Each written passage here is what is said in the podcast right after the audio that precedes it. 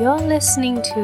รักเล่มนี้ podcast sharing the books we love so you can love them too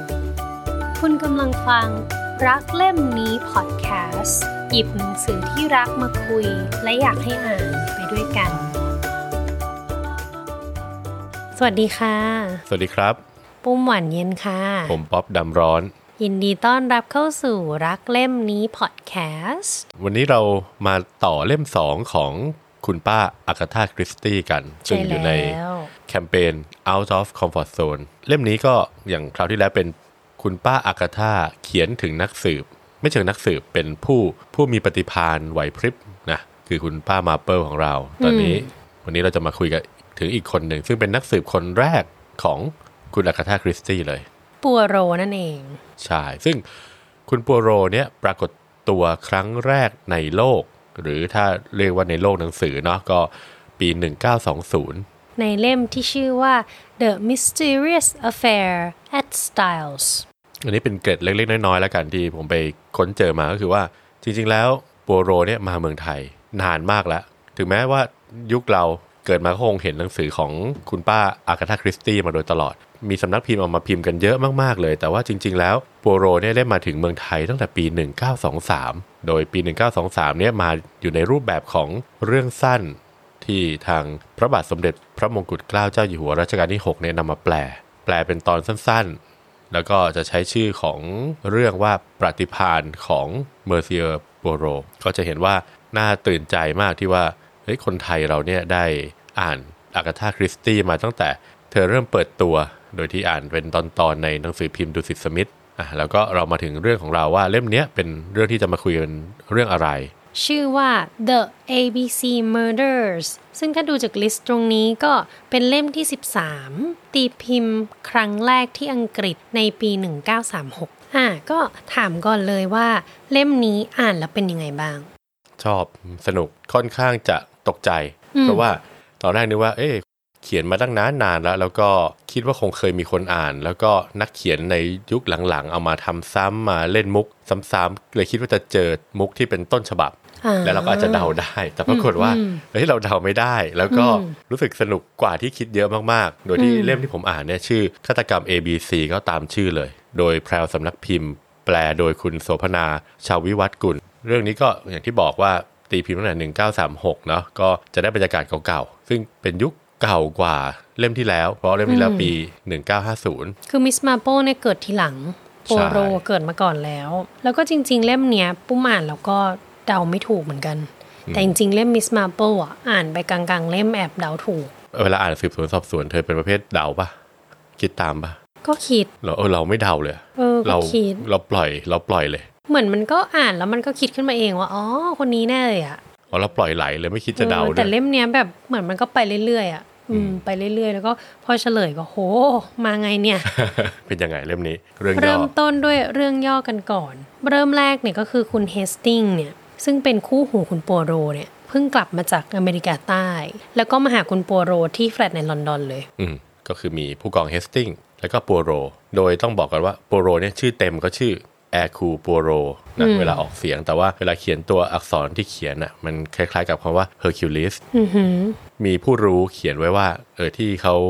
ชื่อแบบเนี้ยเหมือนเป็นนัยยะว่าคุณปัวโรเนี่ยจะต้องเจอภารกิจที่ยากและท้าทายคล้ายๆกับ Hercules ที่อยู่ในตำนาน และลักษณะของเขาเนี่ยก็จะเป็นหนุ่มใหญ่แล้วล่ะ น่าจะเกษียณคือเขาเป็นตำรวจเก่าจากเบลเยียม ลี้ภัยสงครามมาอ่ามาอยู่ที่อังกฤษ แล้วก็จะเป็นหนุ่มที่หัวรูปไข่ แล้วก็มีหนวดดกดำหนวดดกดำและเป็นที่ภูมิใจของเขา แล้วพอมาถึงปุ๊บคุณโปโรก็โชว์จดหมายเลยอืมซึ่งจดหมายเนี่ยคุณโปโรให้ทางตำรวจดูแล้วแหละแต่ตำรวจคิดว่าไม่น่ามีอะไร แต่ว่าคุณโปโรเนี่ยมีความรู้สึกว่าอันเนี้ยต้องงานใหญ่แน่เลยอืมเรื่องมันก็เริ่มต้นมาจากตรงนี้เลย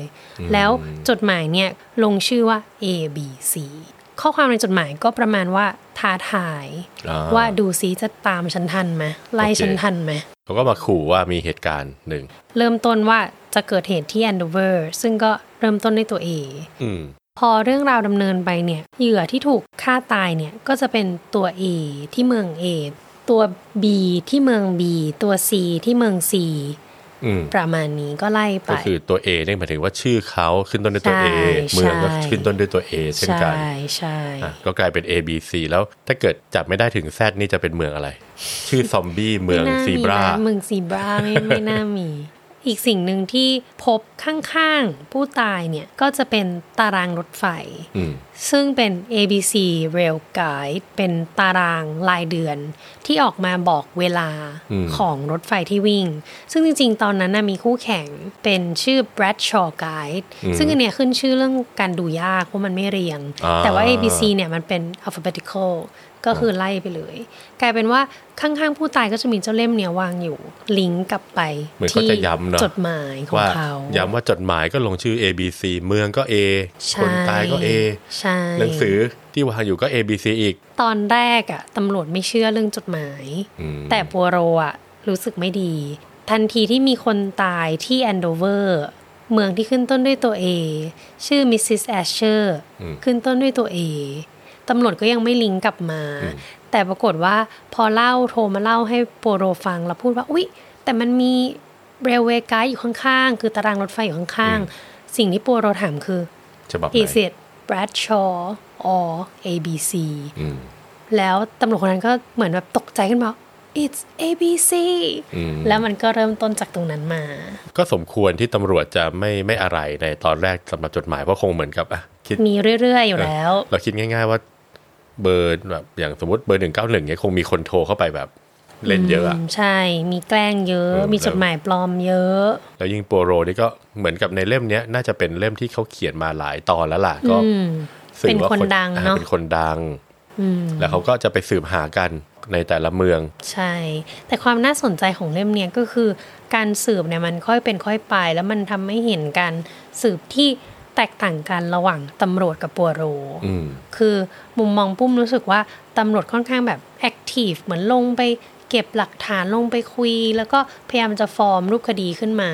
แต่ปัวโรเนี่ยเหมือนพยายามจะเข้าใจจิตใจของฆาตกรอ่าฉันจะนั่งอยู่ตรงนี้แล้วฉันก็จะคิด ใช่ใช่เพราะว่าเพราะว่าถ้าที่อ่านดูเหมือนกับว่าเขาเขาชอบเน้นว่าเขาใช้สมอง เออ แต่เฮสติงจะบอกไปสิ ไปข้างนอก เวลาอ่านเรื่องปัวโรเนี่ยคนเล่าจะเล่าผ่านสายตาของเฮสติงซึ่งอันเนี้ยเป็นอีกอันหนึ่งที่ปุ้มชอบ เพราะว่าการเล่าเรื่องที่สลับมุมไปสลับมุมมา เหมือนในบางบทอะจะเป็นเขาเรียกว่า first person narrative อืมเพราะว่ามันเป็นมุมมองเฮสติงอืมมองเข้าไปในเรื่อง แต่บางบทอะมันเป็น third person อืมคือเหมือนมองแล้วก็เห็นคนเดิน ทั้งสองมุมมองมันทำให้จริง ๆ แล้วอะเราอะไม่ได้เข้าไปอยู่ในหัวปัวโรเลย คือเราไม่รู้เลยว่าปัวโรคิดอะไรอยู่เออจริง ๆ วิธีเนี้ยที่ที่ที่ที่อ่านเจอมาก็คือว่าทางทางคุณอากาธาเนี่ยเขาก็บอกตามตรงแล้วเขาได้แรงบันดาลใจมาจากเชลล็อกโฮมจะมีคุณหมอวัตสันคู่หูซึ่งคู่หูเขาเนี่ยก็จะเล่าเป็นฝ่ายเล่าเหตุการณ์ที่ไปเจอเชลล็อกโฮมสืบอะไร ซึ่งก็มีประโยชน์ที่เขาเรียกว่า Watson narrative นะก็คือออันนี้เขาใช้วิธีเดียวกัน แต่มันเจ๋งตรงที่ว่าพอเราไม่อยู่ในหัวปัวโรเลยอะ พอเขาไปเออเฉลยตอนหลังอะเราตกใจเราเหมือนแบบอ้าวเขาคิดอย่างนี้มาตั้งแต่ต้นเหรอออืมมันทำให้การเล่าเรื่องมันมันน่าติดตามตื่นเต้นดี แล้วคุณป๊อปชอบตรงไหนคะชอบตรงที่ว่ามันจะมีอยู่ฉากแรกๆเลยที่จุดเกิดเหตุแรกเนี่ยมันอยู่ในย่านร้านค้าลองลองนึกภาพถนนนะเลยมันมีร้านค้าอยู่สองฝั่งถนน เขาก็จะเดินเข้าไปฝั่งตรงข้ามของที่เกิดเหตุ แล้วก็เหมือนเตรียมกับ เจ้าเฮสติงเนี่ยบอกเอ้ยเดี๋ยวฉันจะเข้าไปคุยนะ แล้วก็พูดอะไรสักอย่างหนึ่งแล้วเดี๋ยวได้จังหวะเนี่ยนายค่อยไปแทรกคือจริงๆอยากจะไปเก็บข้อมูลแหละใช่ไหมใช่แต่ไม่อยากถามตรงอืมเขาก็เหมือนไปหย่อนนะหย่อนข้อมูลว่า รู้สึกว่าคนร้ายฝั่งตรงข้ามเนี่ยน่าจะผิวค้ำตัวเตี้ยนะ อะไรแบบเนี้ยแล้วก็คนแถวนั้นก็มาบอกกันใหญ่เลยเออฉันก็เห็นนะคนหน้าตาแบบนี้แต่อีกคนนึงก็บอกเออฉันไม่เห็นฉันเห็นอีกคนหนึ่งที่แบบหน้าตาอีกแบบหนึ่งๆอืมแล้วก็จังหวะนี้ก็จะให้เฮสติงมาหย่อน หย่อนข้อมูลไป ให้ให้ให้เกิดการถกเถียง แล้วก็ก็เก็บข้อมูลที่ที่พรั่งพรูออกมา แทนที่จะเดินเข้าไปถามคุณเห็นใครไหมอาจจะแบบไม่มีใครนึก นั่งนึกแล้วว่าเออจะมาถามฉันทำไมนึกก็ไม่ออกอืมแต่กลายเป็นว่าพอเป็นลักษณะชวนคุยเนี่ยแล้วก็จะจะทำให้การสนทนามันลื่นไหลขึ้นอืมแล้วก็จะมีฉากที่แบบบอกให้ซื้ออะไรติดมือไป คุณปัวโรนี่ก็ซื้อผักกาดหอมมั้งแล้วก็ส่วนของคุณเฮสติงเนี่ยก็ซื้อ ซื้อสตรอเบอรี่แล้วกลายเป็นว่าซื้อเสร็จเลอะเทอะเพราะว่าเหมือนล้างมาเสร็จน้ำหยดอะไรอย่างเงี้ยก็อืมกลายเป็นว่าก็โดนด่าอีกว่าโอ้ยไม่รู้เรื่องเลย ซึ่งก็เหมือนกับว่าก็ไม่เตรียมกันก่อนว่าเนี่ยคือวิธีการที่จะสืบแล้วก็วิธีการที่จะแบบทำตัวให้แนบเนียนไม่ใช่แบบอืมคือเขาทำตัวไม่เหมือนตำรวจอะอ้าวคือในเรื่องนี้ตำรวจก็ไปทางหนึ่งอย่างที่คุณปุ้มบอกแล้วก็ พูดตามตรงเรื่องนี้ตำรวจเหมือนเป็นตัวประกอบเลยเนาะอืมแล้วก็จะเหม็นขี้หน้ากันแบบอ่าอ่าไม่ชอบปัวโรปัวโรขี้อวดอะไรอ่าอย่างเงี้ยใช่ใช่ใช่เหมือนกับมาแย่งอาชีพใช่แล้วก็ตำรวจนี่ก็จะเป็นเหมือนตัวที่ทำให้ตัวละครที่ทำให้โปโรยิ่งเด่นเข้าไปใหญ่เอาจริงๆอะมีจังหวะหนึ่งอะพุ่งคิดว่าสารวัตรโครมอะเป็นอืมตัวร้ายซะเองหรือเปล่า เพราะว่าเขาดูแบบจับผิดปัวโรจังอ่าแล้วดูคือ character ได้เหมือนแบบขี้อวด ดูพยายามจะโชว์ลูกเล่นอะไรแบบเนี้ย ว่าตำรวจมันเป็นได้ไหมเนี่ยเอียงคอแบบเอ๊ะเฉลยออกมาเป็นโครมคงอืมแปลกดีเหมือนกันนะ จากประสบการณ์ส่วนตัวที่เคยอ่านนิยายมาเขาก็บอกว่าเฮ้ยจริง ๆ แล้วเนี่ยในฝั่งอังกฤษเนี่ยคือเขาเรียกฝั่งอังกฤษเนี่ยว่าเป็น white glove detective ก็คือนักสืบถุงมือขาวที่ไม่ได้โหด คือโอเคมีเหตุการณ์ฆาตกรรมอะไรก็ตาม แต่ว่าไม่ได้ล้มลุกคลุกคลานขนาดนั้นใช้วิธีการคิดวิธีการมอง นะแล้วตำรวจก็เหมือนเป็นตัวที่ช่วยขับเน้นให้ตัวเอกเก่ง แต่ถ้าเกิดในฝั่งของของอเมริกันเขาจะเรียกว่า hard boy detective ที่แบบว่าไอ้ไข่ต้มที่แข็งๆอะนะอืมอืมก็จะมีโอกาสที่ตำรวจที่รู้จักกันเนี่ยอาจจะเป็นคนร้ายก็ได้อ่าก็จะมีตำรวจมีมาเฟีย แล้วก็มีแบบบางทีมาเฟียจับมือกับตำรวจเป็นผู้ร้ายเองแล้วนักสืบก็ต้องเจออืมอะเราก็เลยจะอ่านเจอทั้งสองฝั่งมาตลอดแล้วก็แบบเอ๊ะมันจะเกิดมันจะความใช่ไหมระแวง จริง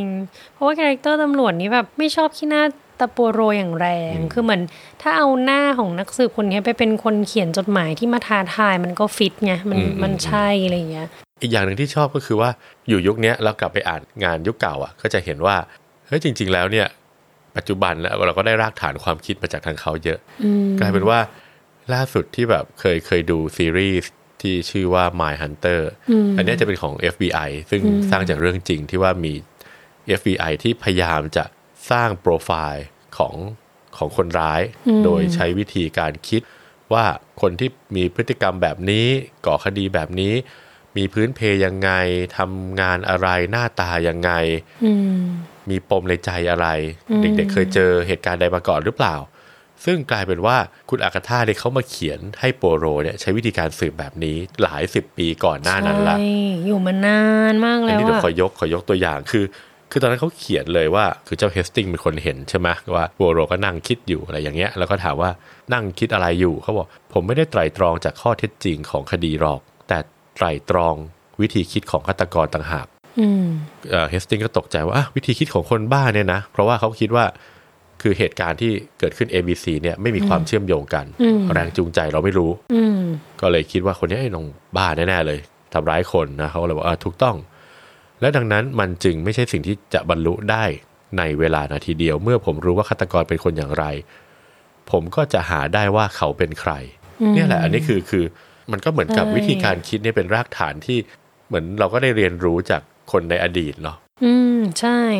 นักสืบเล่มอื่นอย่างเงี้ย บางทีอืมมันเหมือนสืบจากหลักฐานที่เห็นน่ะอ่าแต่ว่าเล่มเนี้ยกลายเป็นว่าปัวโรเขาใช้วิธีเข้าใจก่อนว่า ทำไมถึงทำอะอืมแล้วเป็นคนประเภทนี้อย่างเรื่องเนี้ยคือ character ของ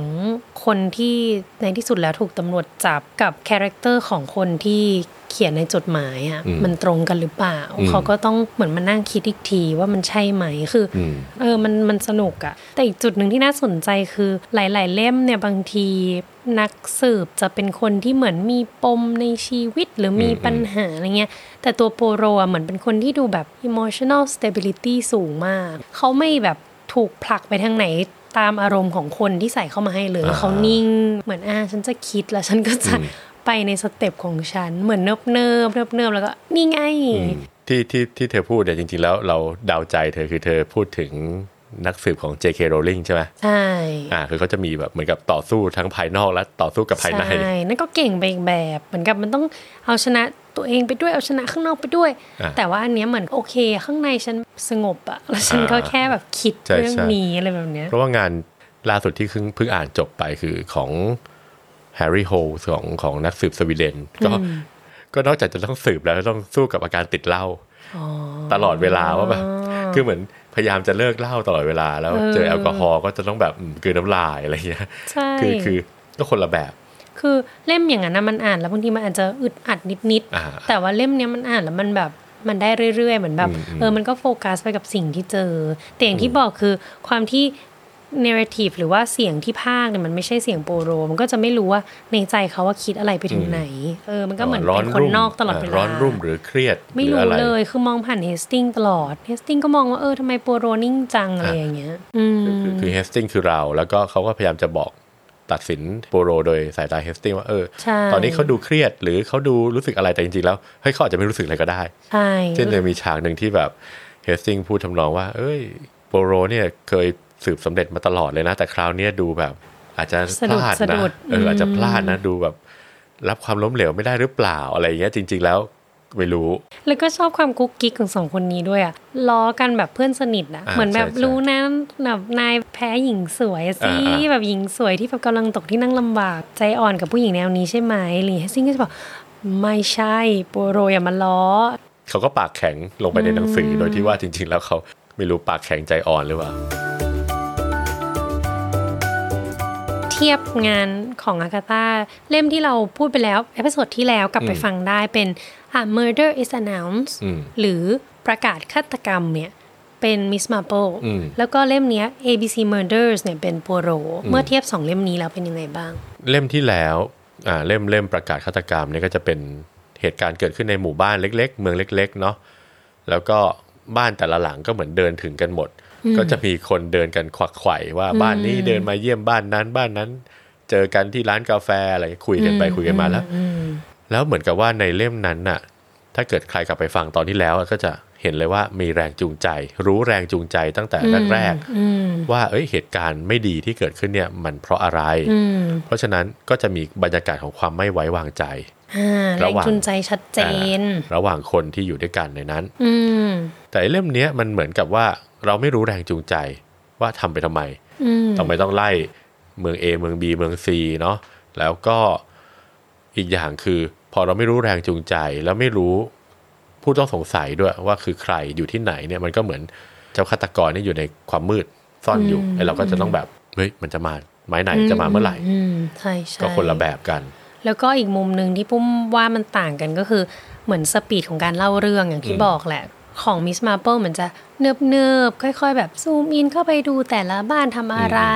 แล้วก็ค่อยๆ ไปกินน้ำชากับบ้านนี้อืมอืมแต่ว่าเรื่องเนี้ยเหมือน step มันจะเร็วเหมือนแบบเดี๋ยวไม่มีได้กินอะไรเลยพอได้จดหมายปุ๊บไปแล้วเออยังไงใช่ใช่ยังไงเกิดไหมอะไรอย่างเงี้ยคืออากาตาเก่งที่เขียนให้มันแบบฉีกออกมาแบบไม่ไม่ได้เหมือนกันน่ะเออคนละแนวเลย เหมือนเขาพยายามจะจับตลาด หลายๆแนวใช่ที่เขียนเก่ง ชอบมันใช่ๆเร็วๆ ก็อะอ่านปัวโรต์ใช่สบายๆก็อ่านคือมาร์เปิลทั้งตัวละครหลักก็ไม่เหมือนกันเลย ฉีกไปเลยเป็นป้าแก่ในหมู่บ้านกับเป็นตำรวจเก่าอืม location ที่เกิดขึ้นอืมก็เป็นหมู่บ้านเล็กๆ กับทั่วประเทศลงหนังสือพิมพ์ระดับใช่ชาติ อันนี้ก็ไปหลายเมือง ใช่แล้วก็ speed ในการเล่าก็ทำให้ต่างกันได้ใช่การมุมมองที่เล่าด้วย คือเหมือนมิสมาร์เปิลก็เหมือนเล่าไปเรื่อยๆ ที่เราอืมมองเข้าไปในเมืองแล้วก็เล่า แต่ว่าของปัวโรต์จะแบบเดี๋ยวมุมมองเฮสติงส์เดี๋ยวมุมมองคนนอกสลับไปสลับมาเงี้ยถ้าพูดถึงความ cozy อืมจริงๆสองเล่มใกล้เคียงอืมเพราะว่าเราจะไปเจอตอน after fact แล้วไปเจอตอนนี้มันเกิดแล้ว หลานเล่มเนี้ยปี 1936 คือมันก็จะเห็นสภาพสังคมในสมัยนั้นว่ามีเมืองตากอากาศยังไง มีร้านชาร้านกาแฟยังไงเนาะแล้วก็ อย่างที่บอกคือช่วง 1936เนี่ยก็คือจะเริ่มเริ่มที่จะมีเหมือนกับใกล้ๆจะเกิดสงครามโลกครั้งที่สองแล้วก็ก็จะมีเรื่องของผลพวงจากสงครามโลกครั้งครั้งที่หนึ่งเกิดขึ้นด้วยมาด้วยอยู่อยู่ในเรื่อง อีกอย่างคือถ้าอยากย้อนไปเล่มคุณมาเปิลนะที่เขียนเมื่อปี 1950นี่ก็เป็นยุคที่หลังสงครามโลกครั้งที่สองจบใหม่ๆ แล้วก็จะเป็นช่วงที่อังกฤษนี่ยังต้องเหมือนขาดแคลนอาหารน่ะขาดแคลนยุทธปัจจัย พวกน้ำมันถ่านหิน ไข่ไก่เนื้อสัตว์อะไรพวกเนี้ยอย่างเนื้อเนื้อไม้อย่างอย่างอย่างต้องเอามากินเนี่ยก็จะมีการปันส่วน ซึ่งเราจะได้เห็นบรรยากาศในในการปันส่วนอาหาร ในการที่เอาใช้ของจากเกษตรกรเนี่ยมาแลกกัน เป็นเหมือนเงินตราแบบหนึ่งก็ก็เป็นอีกอีกมุมหนึ่งที่ได้อ่าน พออ่านนิยายเก่าๆแล้วที่ที่นักเขียนที่เขาเก่งๆเขาจะเหมือนจับช่วงเวลาอืมชีวิตของคนเนี่ยในในยุคนั้นๆ ชวนกันมาอ่าน เพราะว่า บางทีพอหนังสือบางเล่มที่เราไม่เคยอ่าน แต่ว่าอยู่มานานเดินไปร้านหนังสือที่ไหนก็ยังมีอยู่เต็มชั้น อย่างเงี้ยอ่านอย่างคิโนเนี่ยอากาธาคริสตี้นี่เรียงเป็นตับอะไรอย่างเงี้ยก็ก็ต้องก็ต้องสงสัยแล้วล่ะเอ้ยอืมดียังไงอืมต้องลองสักหน่อยนี่ก็พอใช่ลองมาปุ๊บก็เอออร่อยก็สนุกค่ะติดใจ เล่มอากาตาทั้งสองเล่มที่แนะนำไปเนี่ยก็คืออ่านได้ทั้งคู่โดยที่ไม่ได้ ดาร์กหรือว่าไม่ได้รุนแรงจนเกินไป คืออ่านได้อย่างกลมกล่อม จริงๆ ทั้งสองเล่มเป็นเรื่องของการแบบเข้าใจธรรมชาติคนแทรกอยู่ตลอด ก็แนะนำให้ไปตามอ่านกันค่ะครับ ส่วนตอนหน้าเราก็จะพูดถึงเรื่องมนุษย์ 200 ปีของไอแซคอาซิมอฟอันนี้เป็นอ่าเรื่องสั้นขนาดยาวอ่าอันวิเศษ อันนี้คือคุณป๊อบแนะนำให้คุณปุ้มอ่านค่ะ ไม่เคยอ่านเลยใช่ไหมนิยายวิทยาศาสตร์ ไม่เคยเลยค่ะ เป็นแนวที่ไม่เคยก้าวขาเข้าไปเลย โอเคค่ะ พบกันโอเคอาทิตย์หน้าค่ะครับสวัสดีครับ สวัสดีค่ะ Thank you for listening to รักเล่มนี้ podcast sharing the books we love so you can love them too พบกันทุกวันจันทร์ค่ะ